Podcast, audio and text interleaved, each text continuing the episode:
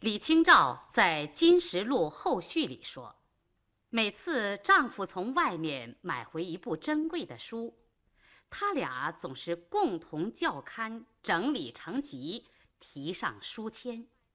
买到了有名的书法画卷或古代的祭器鼎文，也都要反复展玩赏鉴，下一番品评研究的功夫。”有时夫妇之间也开一些小玩笑，比如茶烹好了，但放在桌上不许喝。指着案上的书籍提问某件事记载在什么书里，在第几卷、第几页、第几行，以能否答对决定胜负。胜者先喝，败者后饮。夫妻俩人常常是得胜者举杯大笑，甚至笑得前仰后合，把茶水倾到了身上，反而喝不成了。由此可见，在他们的生活里充满了爱情和文明的乐趣，就连开玩笑也带上了学术的味道。他们互相帮助，互相尊重。赵明诚从学生时代。便对金石研究发生了兴趣。为了成就丈夫的事业，李清照节衣缩食，食去虫肉，衣去虫彩，努力帮助他进行研究和收藏。后来，赵明诚之所以能成为著名的金石家，实在是同李清照的有力支持和帮助。分不开的。对这样的妻子，赵明诚自然十分敬重。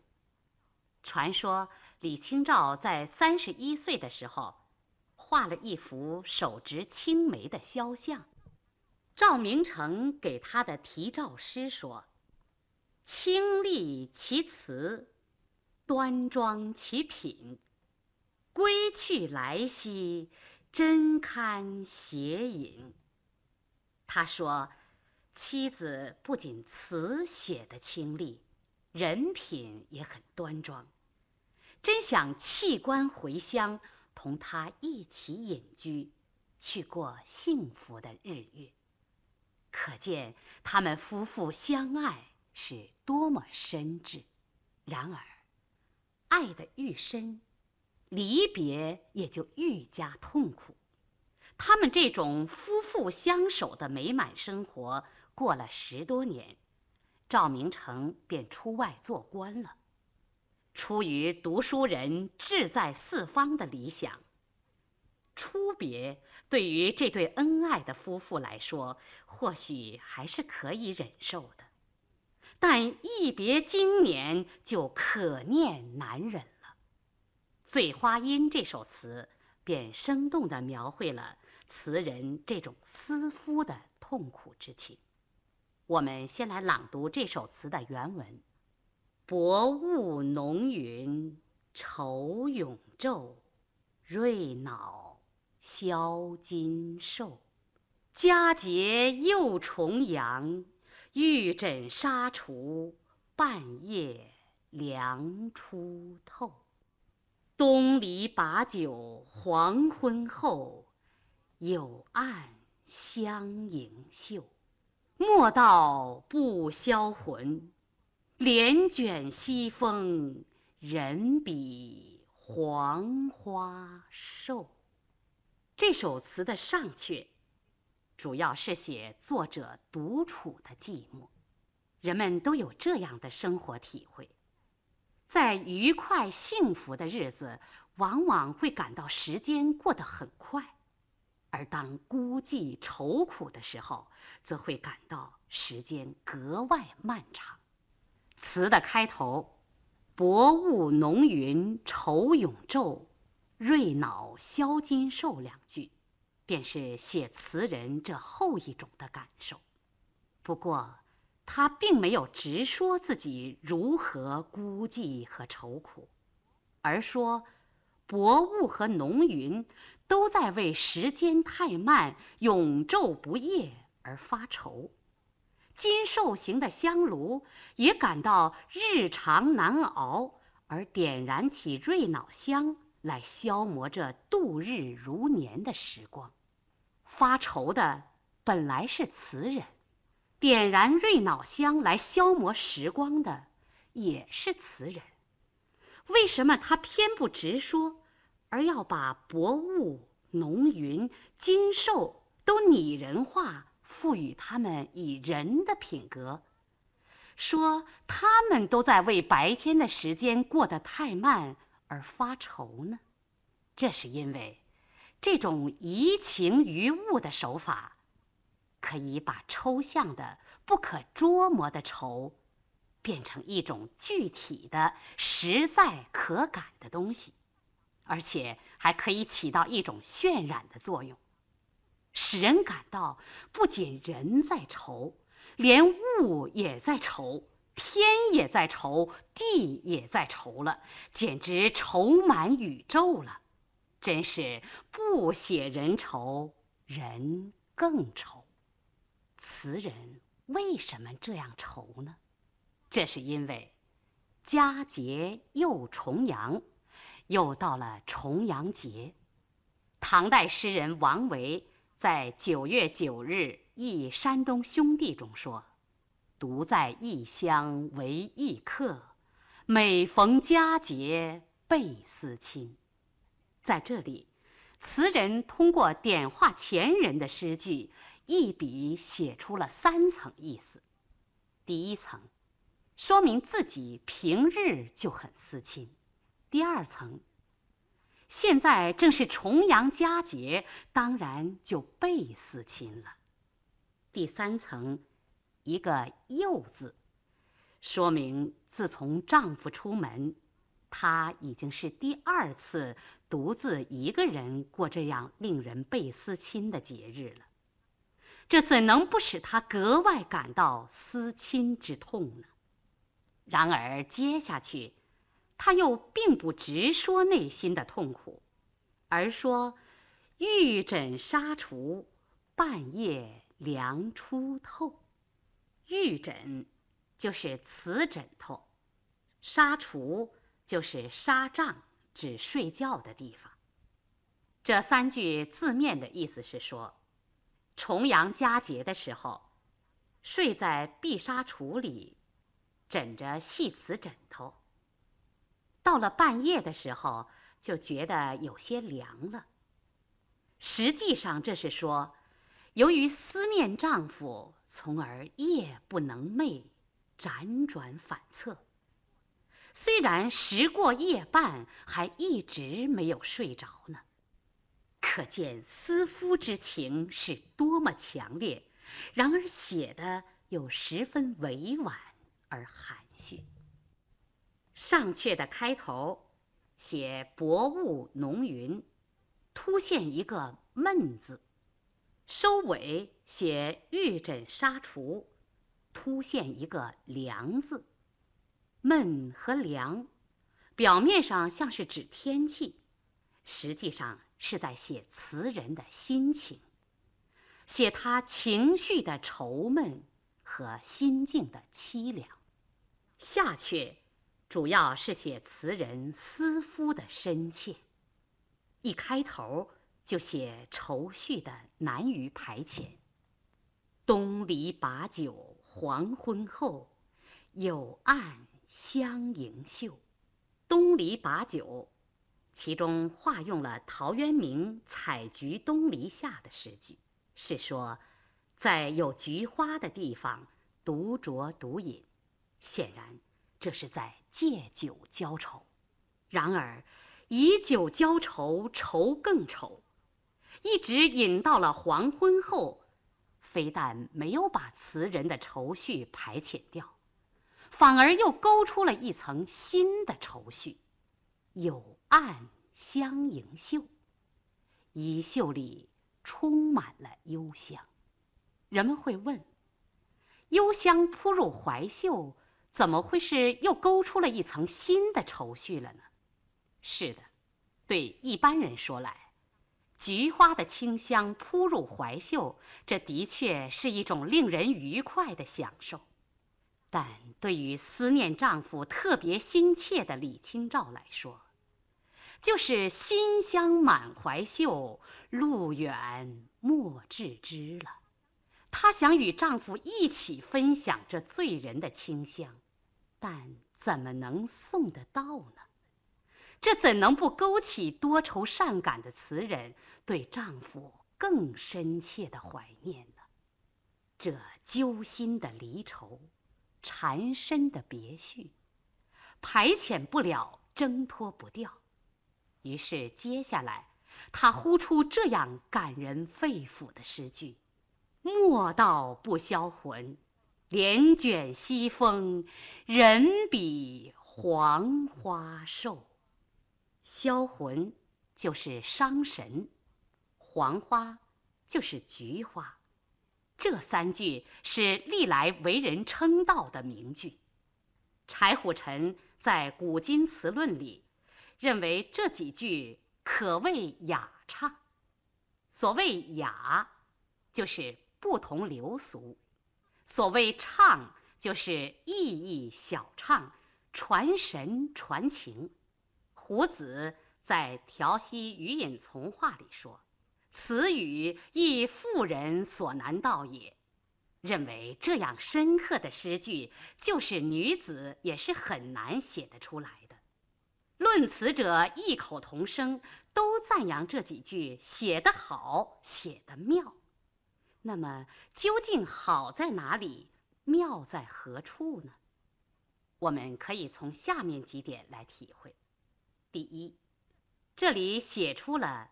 词人思夫的旷日长久，而非一朝一夕，这一点可以从“莫道不销魂”中的“莫道”二字看出来。正因为词人长期思念自己的丈夫，所以她多次劝慰自己，不要为离别而伤神吧。但自劝的结果，不仅仍然烦恼，照旧痛苦。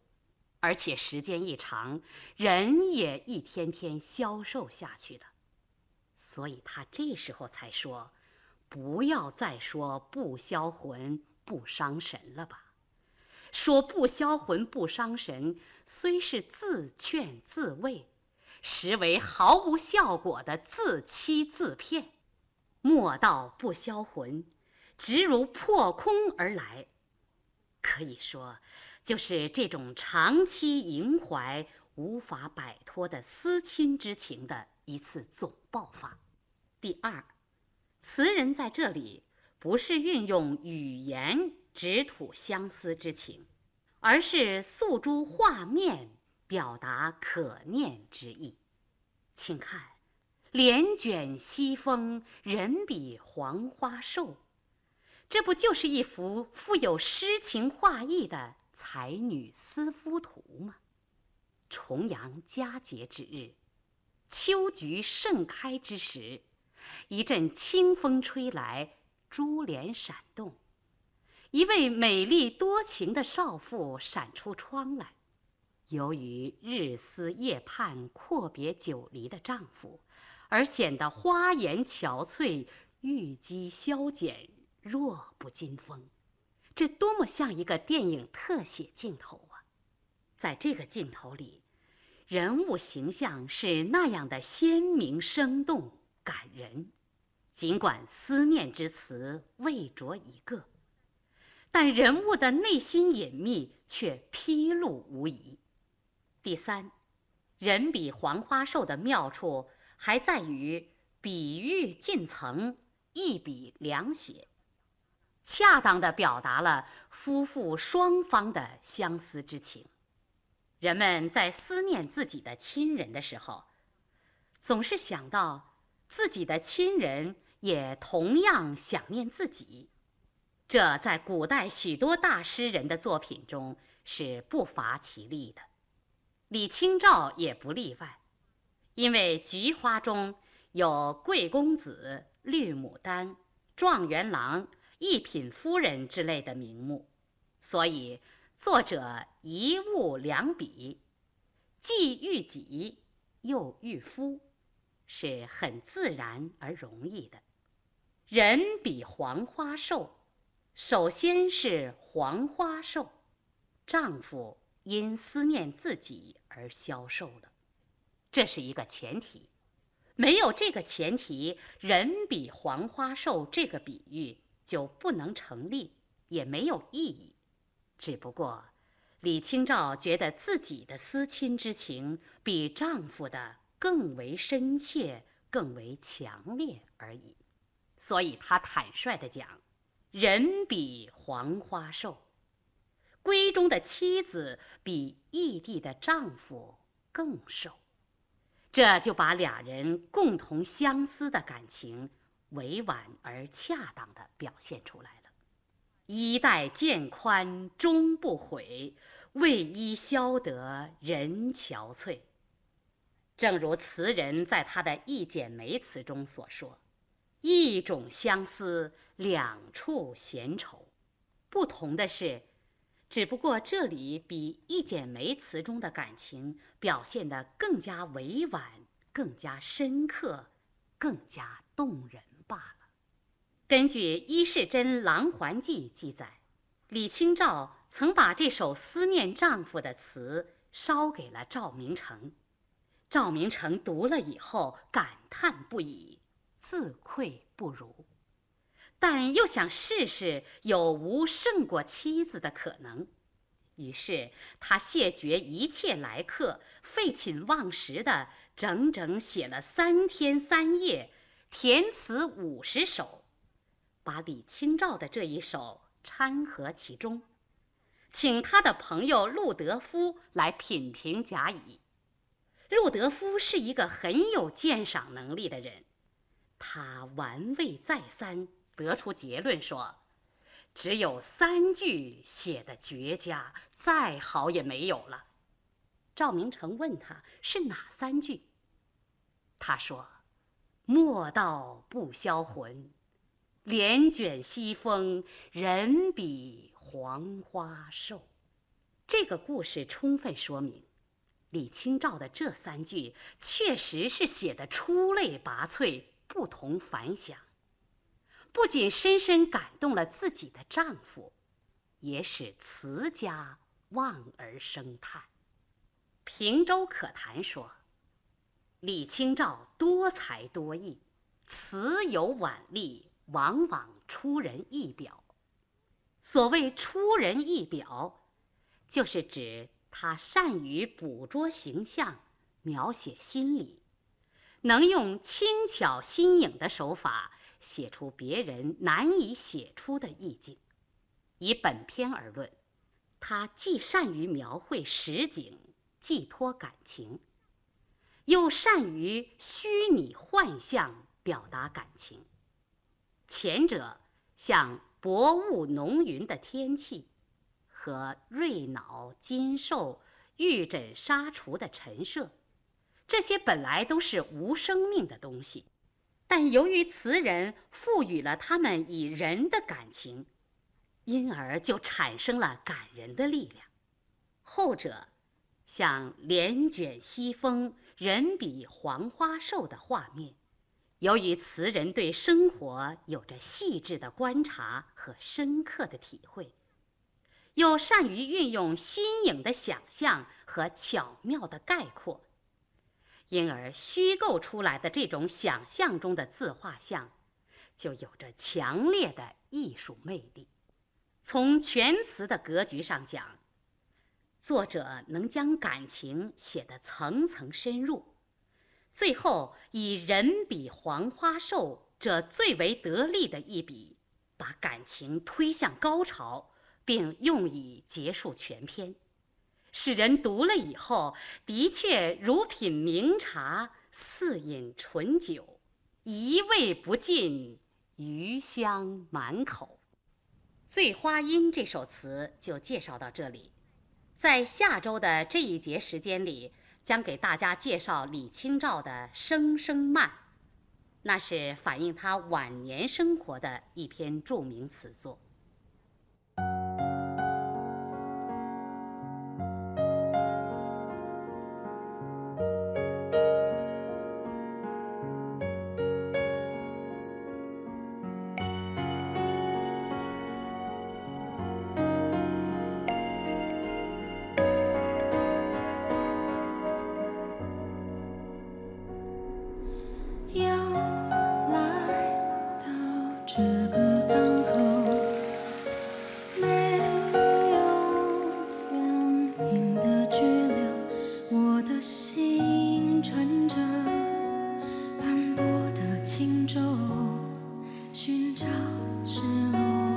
上。